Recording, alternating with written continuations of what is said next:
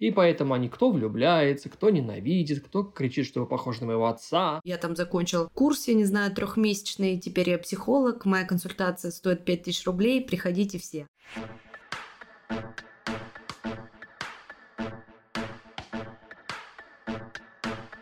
Нормально же общались. Привет. Меня зовут Оля Микитась, и это седьмой сезон подкаста «Нормально же общались». Мой подкаст – это своего рода личная терапия, где я вместе с гостями разговариваю о том, что меня волнует прямо сейчас. В прошлом сезоне подкаста в моей жизни случилась экстренная миграция в Тбилиси, и весь сезон я буквально лечилась через этот подкаст. Сейчас прошло уже 4 месяца с момента переезда, мне стало внутри значительно легче, и этот сезон будет больше поддерживающий и ищущий ответы на вопросы, которые меня волнуют и которые волнуют моих слушателей и моих друзей. Пока я не анонсировала первого гостя и тему, поставьте, пожалуйста, подкаст на паузу и напишите комментарий на Apple подкастах. И не забудьте поставить звездочку. А если вы слушаете подкаст на Яндекс Музыке, то ваша подписка меня тоже очень порадует. И еще, в это время, которое мы сейчас переживаем, считаю очень важным сказать, что в своем подкасте я называю вещи своими именами. Для первого выпуска седьмого сезона подкаста я решила выбрать тему, которая называется «Как выбрать своего психолога» и как вообще разобраться в мире психотерапии, начать с таких азов.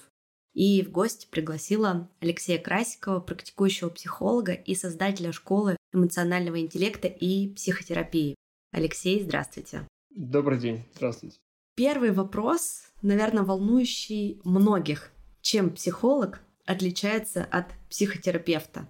Мне кажется, чтобы дальше раскрыть тему, нужно начинать именно с этого вопроса. Да, совершенно верно. В нашей стране это особенно болезненная тема. В отличие от Европы и Америки, в Российской Федерации психолог это исключительно человек, который занимается изучением психологических теорий, школ, концепций, и психолог не имеет никакого отношения к психотерапии в принципе. То есть это больше такой социальный терапевтический человек, который больше как бы дает какие-то свои рекомендации с точки зрения социальных э, и психологических особенностей людей в социуме. А психотерапия – это метод, который направлен на коррекцию какой-то конкретной психологической проблемы. В Российской Федерации психотерапевтом может называться врач-психиатр, который прошел переподготовку по психотерапии. Во всем остальном мире психотерапия – это не медицинская история. Там может быть как врач-психиатр заниматься психотерапией, так и психолог заниматься психотерапией, так и социальный работник заниматься психотерапией. Просто у каждого из них будут свои, скажем так, рамки и ограничения. Классически можно понять так. Если врач психотерапевт и врач-психиатр могут назначать антидепрессанты и прочие препараты, то психолог-психотерапевт фармакологией не занимается. Угу, понятно. Но, собственно, задачи у них одни и те же. Помочь человеку, да, как-то найти точки опоры, найти себя, решить какие-то проблемы внутреннего характера, собственно, позаботиться о своем ментальном здоровье. Отчасти да, но тут есть профессиональный нюанс. Врач-психиатр, он в большей степени не заботится о том, о чем заботится психотерапевт. Потому что врачу-психиатру нужно, а, поставить диагноз, и согласно диагнозу по рекомендациям назначить медицинское медикаментозное лечение, целью которого является купирование симптоматики пациента.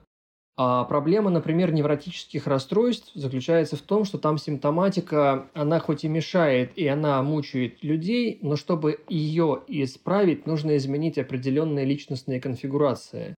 То, что мы называем характером, мировоззрением, философией, отношением, эмоциональный интеллект. К сожалению, ни одна таблетка на сегодняшний день не меняет философию, не меняет мировоззрение, и поэтому задачи немножко разные. В идеале, как показывают последние метаанализы, самым эффективным вариантом является сочетанная психофармакотерапия и психотерапия. Из психотерапии это когнитивно-поведенческая терапия, из психофармакотерапии это самые главные рандомизированные исследования и метаанализы последних современных препаратов.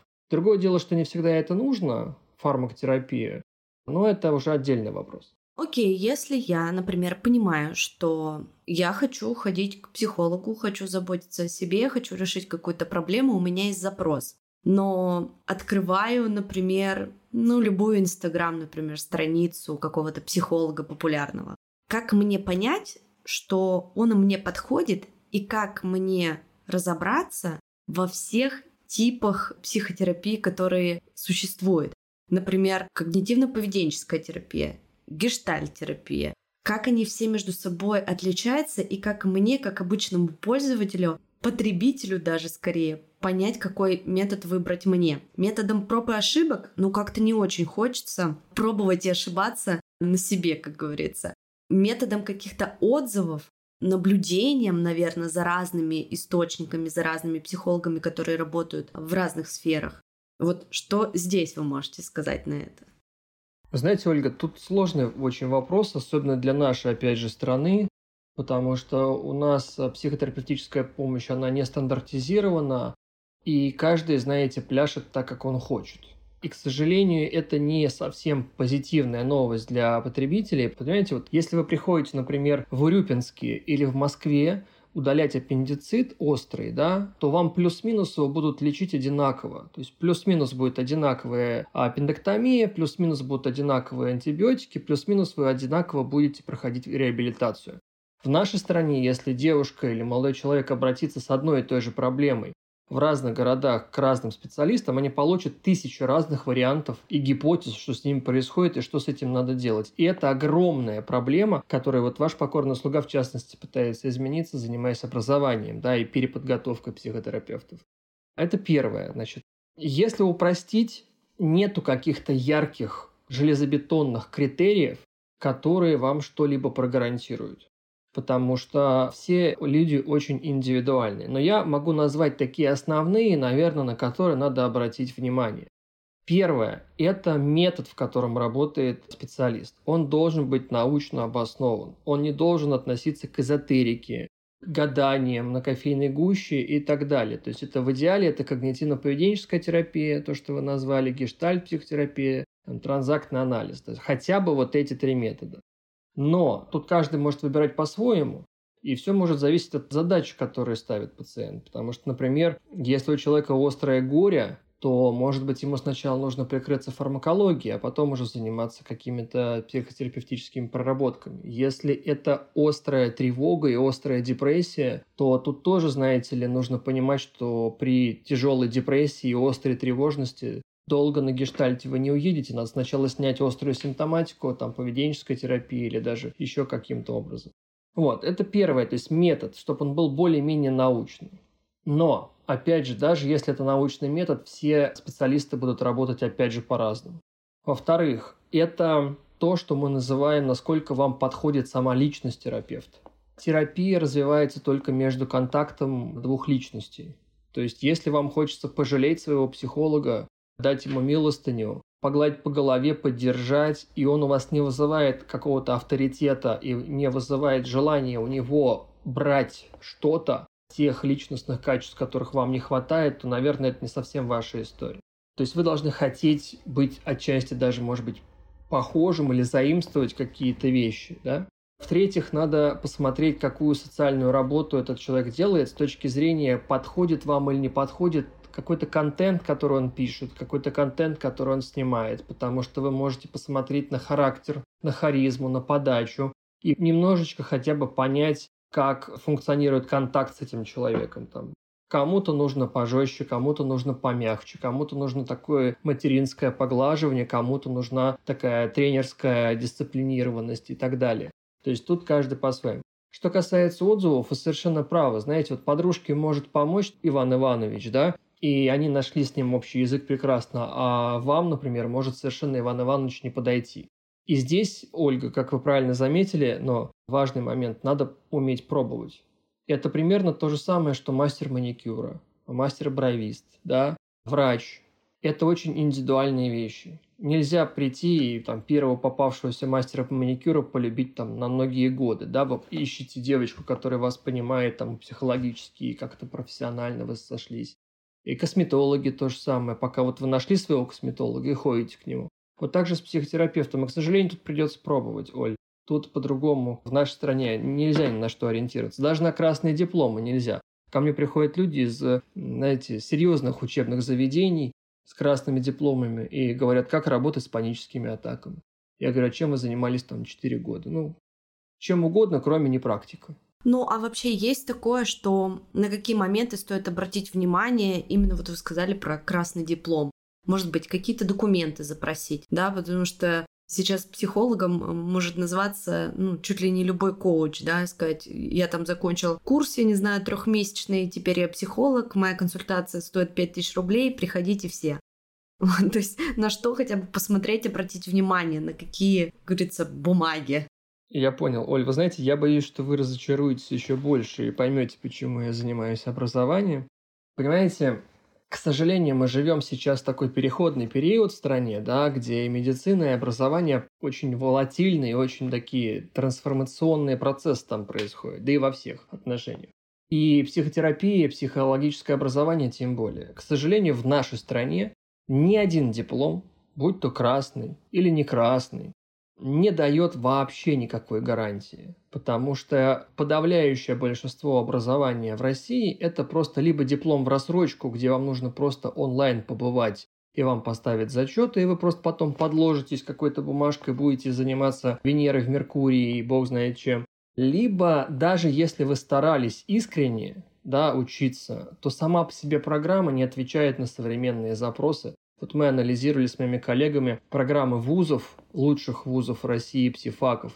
Не отвечает 90% программы на современный запрос. В современном психологическом образовании в Российской Федерации не рассматриваются самые главные запросы, с которыми приходят современные пациенты. Все, тут можно ставить точку. Поэтому, к сожалению, невозможно ориентироваться. Да, конечно, если вот так вот в целом глобально, то нужно, чтобы человек, ну как минимум, прошел образование, переподготовку, но хотя бы как минимум имеет ли он право юридически оказывать консультативную деятельность. Но тут опять же, Оль, понимаете, какая история?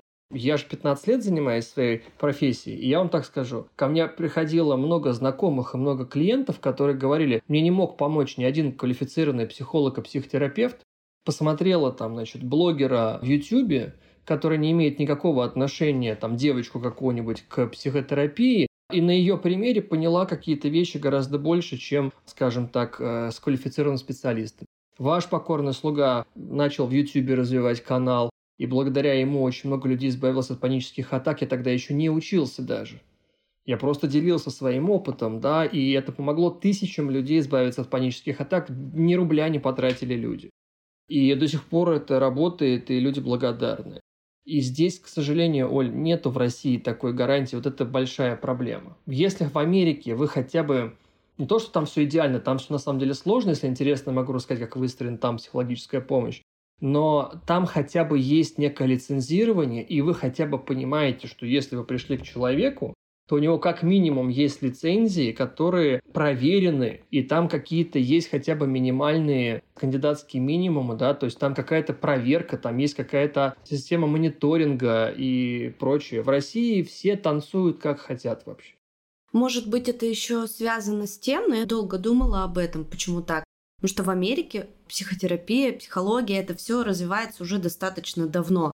Да, там даже вспомнить фильмы, которые мы смотрели там в начале 2000-х там все ходят к психологу, и даже я себя ловила тогда на мысли лет 15 назад, что они там что, все больные, почему они ходят к психологу. А у нас эта популярность ну, начала набирать обороты буквально лет 5, может быть, 7 назад, ну максимум 10. Может быть, мы просто отстаем в этом в плане развития, и, может быть, мы к такому придем, что у нас, правда, появятся какие-то вот лицензии, да, какое-то вот более квалифицированное обучение. Совершенно правильно, мы к этому идем. И вы абсолютно правильно заметили, что в психотерапии в России на самом деле вот такой вот массовый не так уж и много лет, и мы стоим у истоков. Поэтому наши студенты, они такие прям молодцы в этом смысле, они забегают вот в этот важный первый вагон, потому что сейчас шелуха будет отсеиваться. То есть как это у нас выглядело, если интересно, я расскажу. Да, Когда да, в Америке э, изучали э, поведенческую терапию, когнитивную терапию, психоанализ и многие там гештальты, Эрик Берн, э, транзактный анализ, Фредерик Перлс с гештальтом, Альберт Эллис, рациональная мотивно-поведенческая терапия, Аарон Бекс, когнитивно-поведенческая терапия, когда они все это развивали, в России был коммунизм. И все было запрещено. Вот просто это считалось такой социологической такой историей капиталистической, да, и, в общем-то, это все большая проблема. И в Советском Союзе не было психотерапии, там была вообще обособленная история, потому что все, что западное, все плохо.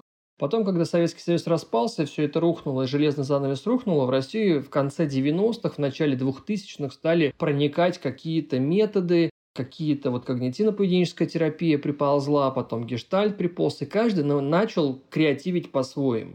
Вот я занимаюсь с 2011 года. Я бы сказал вам так, фактически с 2015 только года в России более-менее что-то начало проклевываться в зачатках.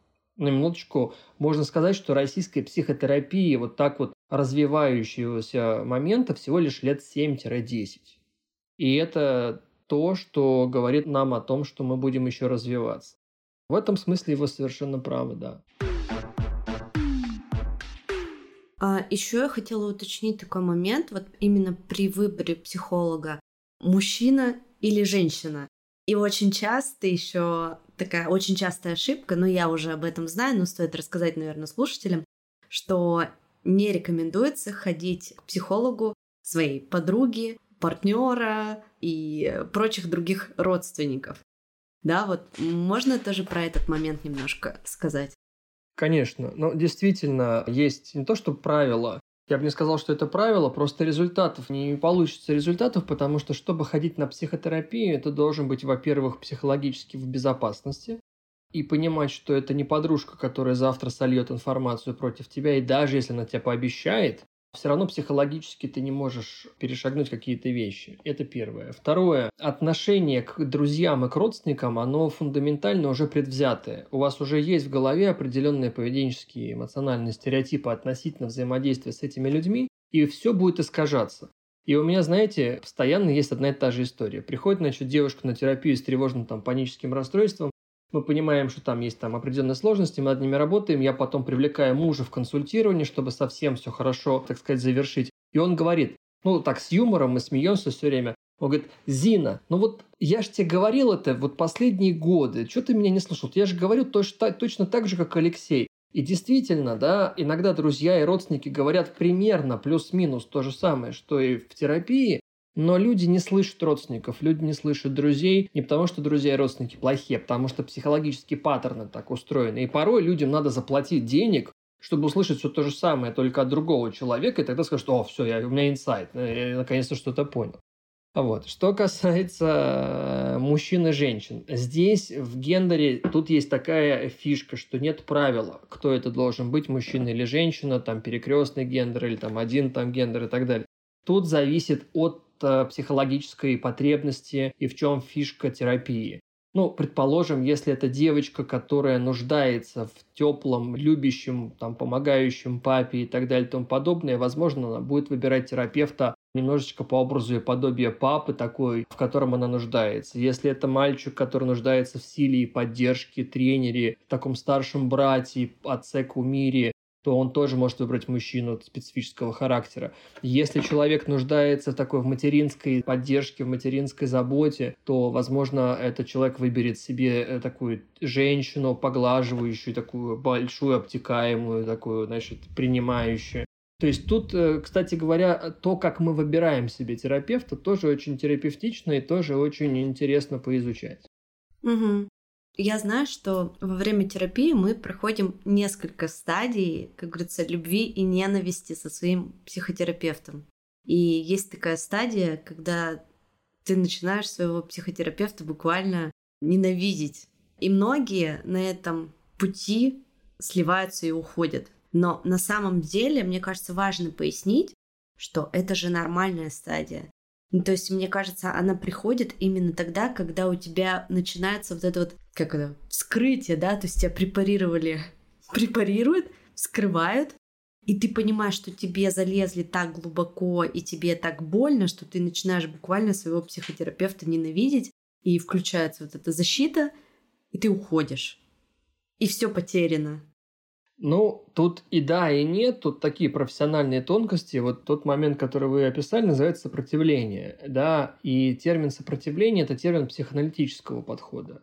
Потому что весь психоанализ, он построен как раз-таки на переносе и контрпереносе, то есть на тех эмоциональных э, особенностях отношения клиент-терапевт и те эмоции, которые развиваются между клиентом и терапевтом, и называется перенос, на основании которого выстраивается психоанализ. А фундаментальный психоанализ фрейдистский – это довести пациента до определенных переносных реакций на аналитика, аналитик их интерпретирует, и, как правило, те переносные реакции на аналитика, которые мы испытываем, это те проблемы, с которыми на самом-то деле пришел человек.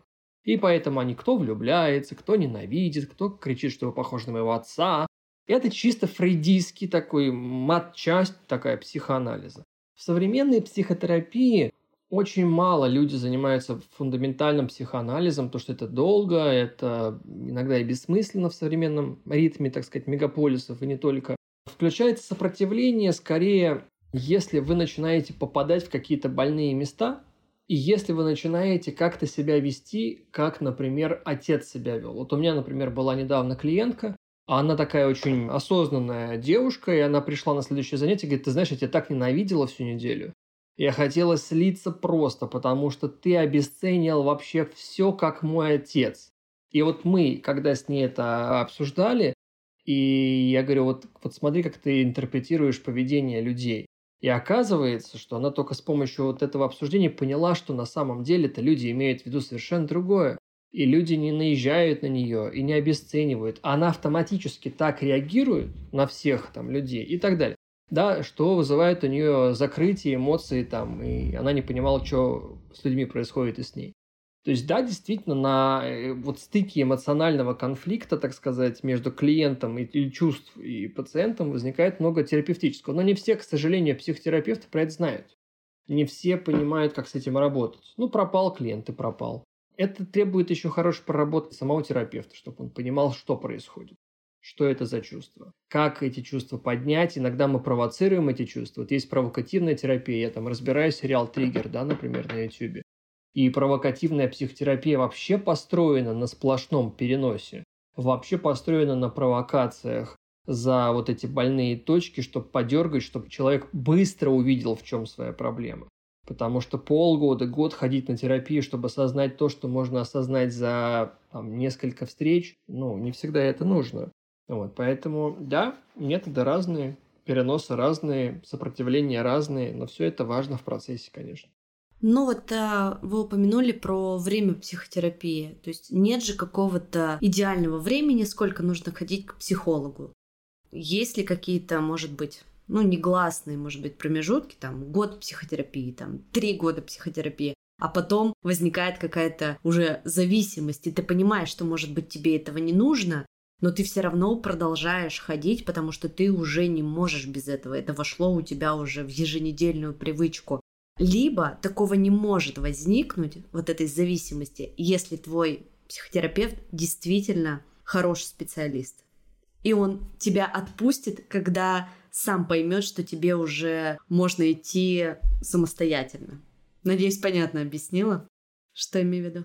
Да, это очень хороший вопрос. Я тогда начну с последнего, с последней части. Действительно, вы абсолютно, Оль, правы, что если терапия развивается правильно, эффективно, скажем так, то основная задача вашего терапевта научить вас самой себе быть терапевтом. То есть это фактически обучение самопомощи себе при различных внутренних и внешних проблемах. Если вы чувствуете, что вы испытываете облегчение после того, как вы пришли к человеку, поговорили, потом испытываете опять напряжение, потом пришли, опять облегчились, потом опять ушли, и вам опять хуже, то, скорее всего, вы сами не заметили, как вы используете терапевта как такую таблетку, транквилизирующую, на которую подсаживаются. И, к сожалению, многие коллеги, они это знают, и они дают полное принятие, безграничное поглаживание, успокоительный эффект, мурлыканье-мурлыканье, все у тебя получится. И люди так к этому морально, психологически привыкают, что они потом действительно ходят как пионеры, оплачивая ипотеку психологу. А на самом деле задача психотерапевта заключается не в том, чтобы ко мне человек привязался и оплатил мне мои потребительские кредиты. Моя задача – отработать четко его запрос. Пришла девушка. «Здравствуйте, Алексей, у меня панические атаки». Я говорю, послушай, ты можешь избавиться от панических атак, вообще не платя ни рубля, посмотри мои ролики на YouTube. Все. Она говорит, посмотрела, спасибо, помогло, панических атак нет, но тревога есть. Я говорю, о, вот теперь добро пожаловать. Вот теперь давай уже говорить про тревогу, откуда это. Хочу избавиться от вот этого чувства, понять, откуда это идет моя тревога. Там два-три занятия поняли, откуда тревога, в чем история. То есть и мы постоянно решаем задачу какую-то. Мы не просто облегчаемся на терапии, мы решаем поставленную задачу. И она может быть меняться.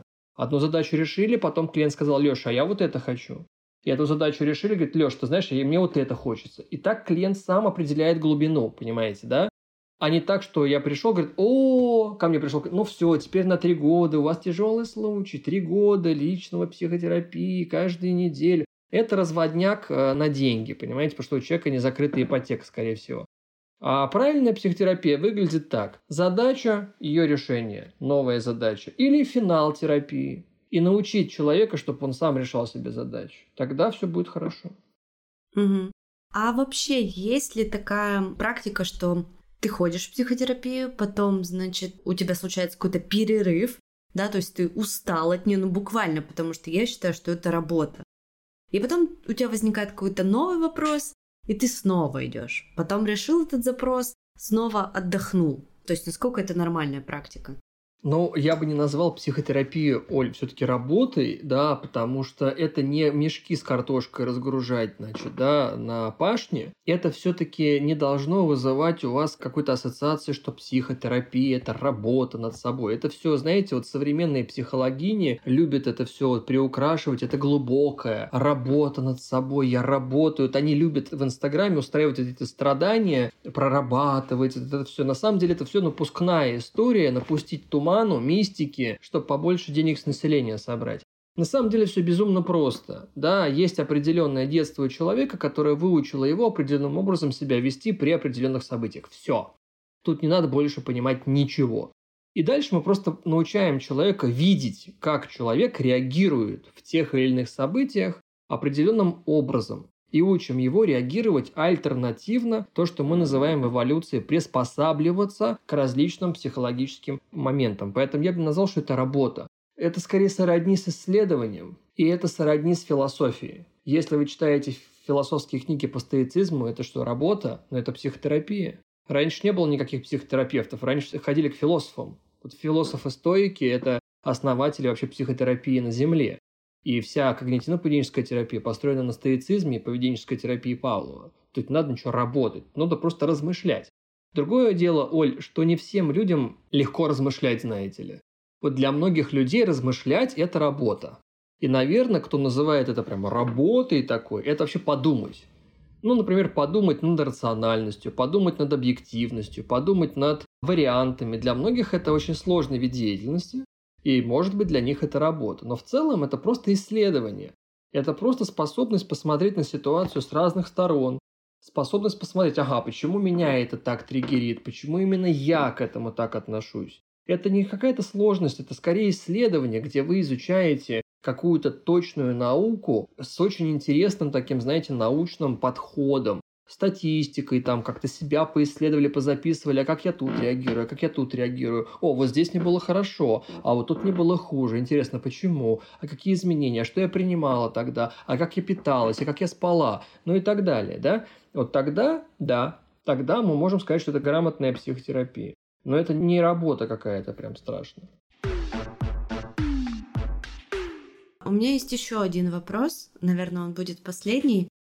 Вы как специалист, да, как создатель своей школы психотерапии, есть ли разница между личной терапией, когда мы сидим в одном кабинете друг напротив друга в удобных креслах или лежим на кушеточке, либо мы встречаемся вот так по зуму психотерапевтом. То есть к тому вопрос, э, быстрее ли я могу достигнуть желаемого результата именно при личном вот этом контакте физическом, либо это вообще не имеет значения?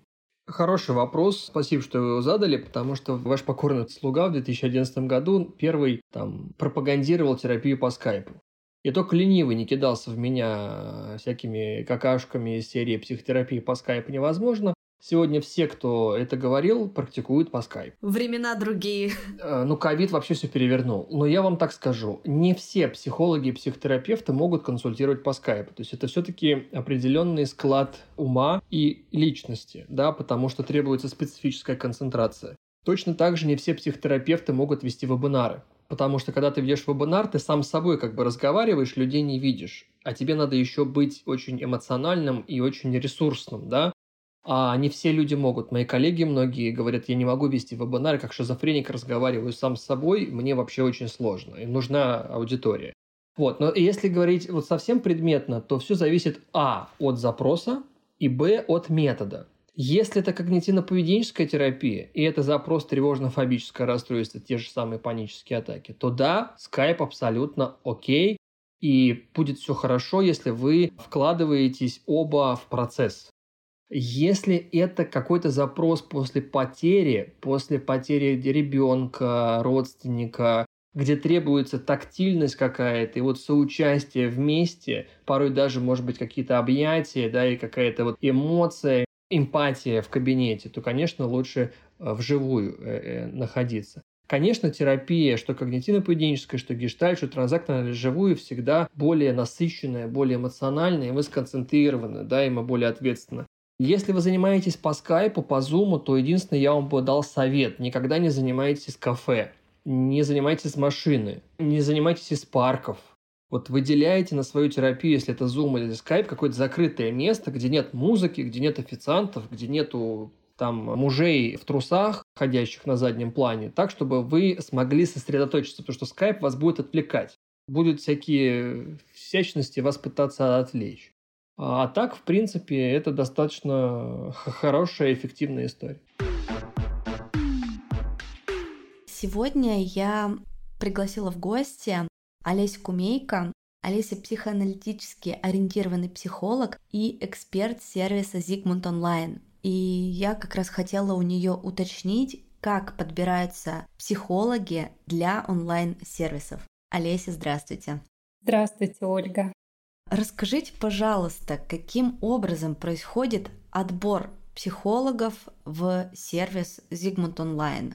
Что это за процедура такая? Я скажу сразу, почему у меня возник такой вопрос. Когда люди только идут к психотерапевту, к психологу и видят информацию о том, что есть онлайн-сервисы, когда можно заниматься с психологом онлайн из любой точки мира, у них возникает такой немножко, знаете, вопросик внутри в голове, а что там за специалисты такие, и как они туда попали, и как я могу им доверить самое дорогое — себя. Да, на самом деле, Ольга, очень здоровский вопрос. И я думаю, как и у любого клиента, есть право задавать такие вопросы, интересоваться, а задача сервиса рассказывать об этом, информировать, как это все проходит. И вот если касаться самой процедуры подбора психологов, то найти хорошего психолога правда сложно. Я и сама психолог, поэтому я на личном опыте это знаю. Особенно тем, кто не работает в сервисе психического здоровья. В настоящее время существует достаточно много подходов, разобраться в которых даже профессионалам бывает нелегко. И если все-таки попытаться обозначить вот те критерии качества, на которые мы опираемся, с чего бы я начала? Первое — это высшее психологическое образование. Важно, чтобы у специалиста был фундамент. И под базой я понимаю знания в работе центральной нервной системы, возрастную психологию, патопсихологию, и по секрету скажу, что эту базу невозможно получить за пару месяцев. Как правило, чтобы построить фундамент, специалисту потребуется несколько лет. Переподготовка за 3-6 месяцев не подходит. Здесь проходим мимо. Второе – это обучение психотерапевтическому методу. Я думаю, Оль, твоя аудитория знает или когда-нибудь слышала, что существуют разные направления. Это гештальт-терапия, когнитивно-поведенческая терапия, психоаналитически ориентированная терапия, схема, системно-семейная, то есть их очень много. вот те подходы, которые я перечислила, они не все, но они уже проверены временем, они одобрены. Есть подходы, которые сомнительны, и я бы тоже их перечислила, чтобы клиенты знали, что э, здесь они должны пройти мимо, ни в коем случае не попасть на прием к такому психологу. Ну, как правило, это трансперсональная психотерапия, интегральная, ну то есть все то, что вызывает большие сомнения, тут тоже проходим мимо. Вот если вернуться к подходам, которые одобрены, то классно, когда у специалиста есть диплом психолога, когда он умеет заниматься именно психотерапией. То есть психология и психотерапия — это не одно и то же. Если очень просто сказать, то важно, чтобы специалист умел работать в своем ремесле. И, как правило, это ремесло получается очень долго. На обучение тратится много времени. Это 3-5 лет. Вообще в идеале, чтобы специалист и вообще хорошие специалисты, они обучаются всю свою жизнь, но только уже не основному подходу, а может какие-то дополнительные получают повышение квалификации. Что еще важно сказать, что вот хорошие программы, достойные, которые там, где специалист учится несколько лет, они, как правило, уже включают в себя опыт личной терапии, то есть это обязательное условие, и опыт прохождения супервизии. Важно, чтобы психика терапевта была полезна другому. И для этого ну, здорово, когда у самого терапевта есть клиентский опыт, когда он сам понимает свои слепые зоны. Третье, наверное, на что важно обращать внимание, это опыт работы. Считается, для установления профессиональной идентичности достаточно около трех лет. Подразумевается, конечно, что может быть и больше. Чем больше психолог практикует, тем чаще он сталкивается с разными клиентами, он профессионально может окрепнуть в процессе своей практики и сформировать именно профессиональную идентичность. Иногда психолог имеет опыт работы в больницах, психологических центрах, в различных государственных учреждениях. Это всегда в плюс, это всегда ок. Но важно, чтобы все-таки был и опыт э, именно частной практики, да, когда вот психолог практикует в кабинете. Следующее, на что важно обращать внимание, опыт работы всегда будет связан с супервизией. Но это новое слово, возможно, не каждому слушателю оно известно. Под супервизией понимают обращение к более опытному коллеге, когда в безопасном пространстве есть возможность разобрать сложные случаи в работе, сложные кейсы. То есть супервизия, я, знаешь, хотела бы здесь вот прям подчеркнуть, что это неотъемлемая часть профессиональной жизни специалиста. Невозможно предоставлять качественные услуги, если психолог не обращается за супервизией. И мне кажется, клиент напрямую может спрашивать у своего терапевта, проходит ли он супервизию. Если он не получает такую помощь, то проходите мимо, я бы, наверное, так говорила. Следующее – это участие в жизни профессионального сообщества. Не все, наверное, знают об этом, э, что классно, когда специалист он состоит в различных а, профессиональных объединениях, ассоциациях, обществах. Но поскольку я практикую психоаналитически ориентированную психотерапию, то, конечно, ну для меня ориентиром, я не состою в этом сообществе, но ориентиром является Международная психоаналитическая ассоциация. То есть кандидаты и члены этой ассоциации — это профессионалы высокого уровня, и к ним, как правило, огромные очереди, и вообще очень сложно записаться к ним на прием, попасть вот в работу к такому специалисту.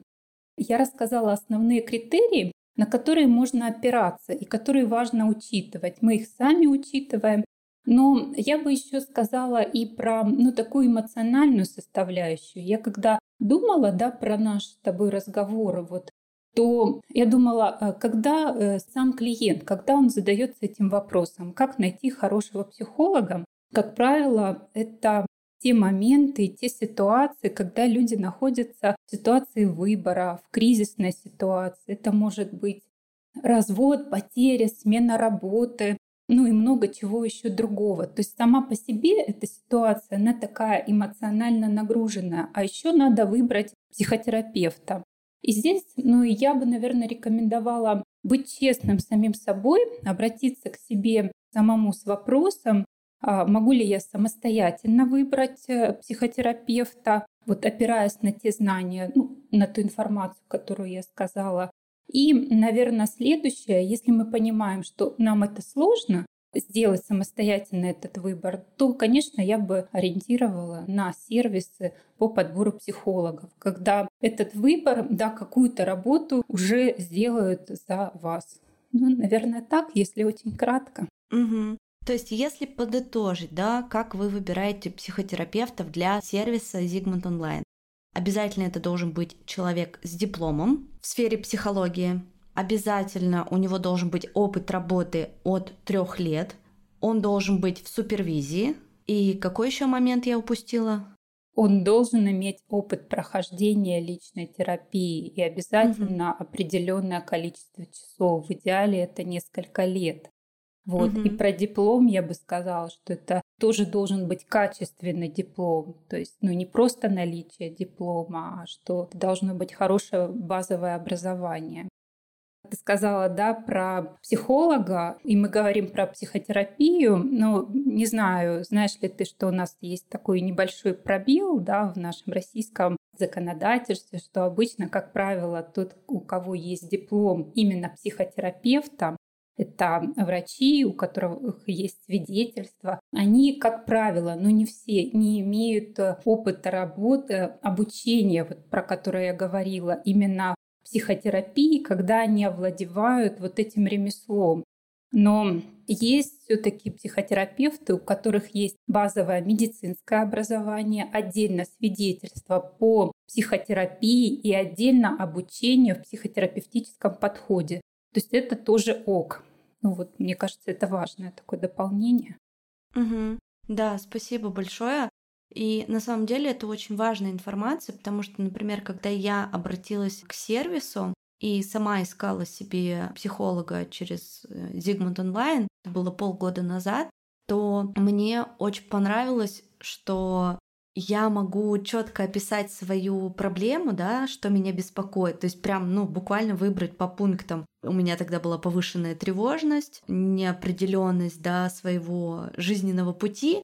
И буквально там поставив несколько как говорится, галочек. Мне подобрали разных-разных абсолютно психологов. То есть там прям, я помню, был список из 10 человек, была фотография, было имя, было написано, в каком типе психотерапии работает специалист, и мне было достаточно легко по этому определиться. И на самом деле у нас как-то с первого раза случился матч, и мы понравились друг другу, потому что это тоже важно. И еще, я думаю, важно сказать, что матч может не случиться с первого раза, и это нормально вы можете выбрать другого специалиста. Это не страшно, и я знаю, что многие мои друзья, знакомые, подруги очень часто спрашивали меня, а как вот, а если мне не понравится, типа с первого раза? После первой сессии я пойму, что это не мой человек, потому что все равно есть вот это, что вы должны соприкоснуться, да, то есть должно вот быть что-то большее, чем просто человек, да, на другом конце экрана, которому ты рассказываешь о том, что у тебя внутри. То есть ты как-то должен довериться этому человеку. Это вот тоже очень важно. И я говорила, что вы без проблем можете поменять специалиста. Это тоже нормально. И у меня еще один такой маленький вопрос. А есть, может быть, ну вот по вашим наблюдениям, количество специалистов в какой-то там области, да, вот вы перечислили когнитивно-поведенческая терапия, гештальтерапия и так далее. А вот есть какое-то, знаете, большое количество специалистов именно вот в этой области. Наверное, из своего опыта я ну, могу сказать, что именно психоаналитически ориентированных специалистов, которые практикуют психоаналитически ориентированную психотерапию, их не так много, потому что само обучение очень сложное и очень много таких критериев, чтобы защититься, э, сама терапия у кандидатов, она стоит очень дорого. Есть еще направление ну, гештальт-терапии. И вообще, наверное, важно сказать, что все одобренные методы, они хороши. И каждому, ну вот я ни в коем случае здесь не буду ну, как-то уводить в сторону, что есть какие-то хорошие методы, какие-то плохие. Все методы, они, ну вот, одобренные и проверенные временем, они хорошие. И правда, как ты сказала, важно найти своего специалиста. Но Кто чаще, допустим, мне попадается, это гештальт-терапевты. Но, как мне кажется, поскольку я ну, не гештальт-терапевт, что у них в России очень ну, такое большое профессиональное сообщество. То есть легче найти именно гештальт-терапевта, легче найти именно группу гештальтистов и найти самого специалиста. То есть это связано больше вот ну, сетью какой-то, что она больше представлена в разных регионах России точно, ну, наверное, и других стран в том числе. Угу, поняла. Спасибо большое, Олеся. Мне и, надеюсь, нашим слушателям стало гораздо более спокойно, и теперь они не будут бояться выбирать себе психолога, помогающего специалиста, я так их еще называю, через сервис онлайн-психотерапии. По моему промокоду Норм Ж большими английскими буквами. Две первые сессии будут стоить 2490 рублей. Название промокода и ссылка на сервис Zigmund Online будут в описании к этому выпуску. Я думаю, что мы много очень вопросов э, затронули сегодня, и на многие вопросы я получила в том числе ответы, и я надеюсь, что наши слушатели тоже. Может быть, какой-нибудь итог подведем нашей беседы? Я бы сказал так. Не думайте, что психотерапия – это что-то сложное и страшное, и нужно обладать каким-то там ресурсом для копания, раскапывания. Поверьте, все невротические, депрессивные, психологические сложности, они в принципе на поверхности. Они либо спят в соседней комнате, они либо в вашем кошельке, они либо в ваших отношениях с самооценкой и в принятии себя, и способности себя любить, безусловно, и так далее. Там, в принципе, ничего сложного нет. Не бойтесь психотерапии, это не значит, что вы больной. Относитесь к этому как к исследованию. Назовите это эмоциональным интеллектом, где вы учитесь управлять своими эмоциями, где вы учитесь управлять своими поведенческими эмоциональными паттернами. Если у вас есть тревога высокая, то возьмите на себя ответственность и поймите, что это вы себя тревожите. Не бойтесь консультировать по скайпу, и при выборе своего консультанта все-таки понимаете, что вам придется выбирать, вам придется искать, и не ставьте каких-то сроков конкретных там на терапию, ставьте скорее задачу получить хороший отклик внутри от терапии. А сроки сами нарисуются, вы сами их будете определять. В каждом новом выпуске я хочу рекомендовать вам классные подкасты. И сегодня это будет подкаст «Счастливое воскресенье», который ведут два друга, Таня Масленникова и Игорь Сергеев. Через подкаст они пытаются сохранить свою дружбу, встречаясь каждое воскресенье, обсуждая истории, которые их волнуют, кино, домино и как не выйти в окно. Размышляют над трудностями взросления, дружбы, любви и пытаются быть счастливыми хотя бы один день в неделю – ну и как вы, наверное, уже поняли, каждое воскресенье у ребят выходит новый выпуск. Ссылку на подкаст «Счастливое воскресенье» я оставлю в описании к этому выпуску. Алексей, спасибо большое. Мне очень понравилось. Правда, я рада знакомству с вами. Спасибо. Давно вам. на вас подписана. Для наших слушателей я также оставлю ссылку на ваш инстаграм, на YouTube канал и на телеграм. Вы упомянули до того, как мы вышли в эфир, что у вас там много полезной информации, в том числе в Телеграме вы записываете разные аудио. И правда, если нет возможности сейчас обратиться к помогающему специалисту, если нет возможности пойти в терапию, то можно воспользоваться разными бесплатными методами, слушать подкасты, смотреть YouTube-каналы, читать Telegram, в Инстаграме, может быть, какие-то эфиры смотреть у психологов, которые вам импонируют. Поэтому не забывайте заботиться о своем ментальном здоровье, вы у себя одни. Совершенно верно, на канале Неврозы Мегаполиса на YouTube есть бесплатно все, что вам нужно для панических атак и тревоги. И, в принципе, этого достаточно для того, чтобы многие вопросы решить. Спасибо вам большое. Спасибо, что вы были со мной сегодня и послушали этот выпуск. Я очень надеюсь, что он оказался для вас полезным. Не забудьте подписаться на подкаст, чтобы не пропустить новые выпуски, которые будут выходить в этом сезоне каждый понедельник. А еще в описании будут ссылки на мой личный телеграм-канал и инстаграм. Приходите знакомиться, общаться и делиться обратной связью. Записаться ко мне на личную консультацию по созданию подкаста или узнать об условиях сотрудничества с этим подкастом и другими моими проектами можно будет, написав нам по ссылке в описании к этому выпуску. Всех обнимаю, берегите себя.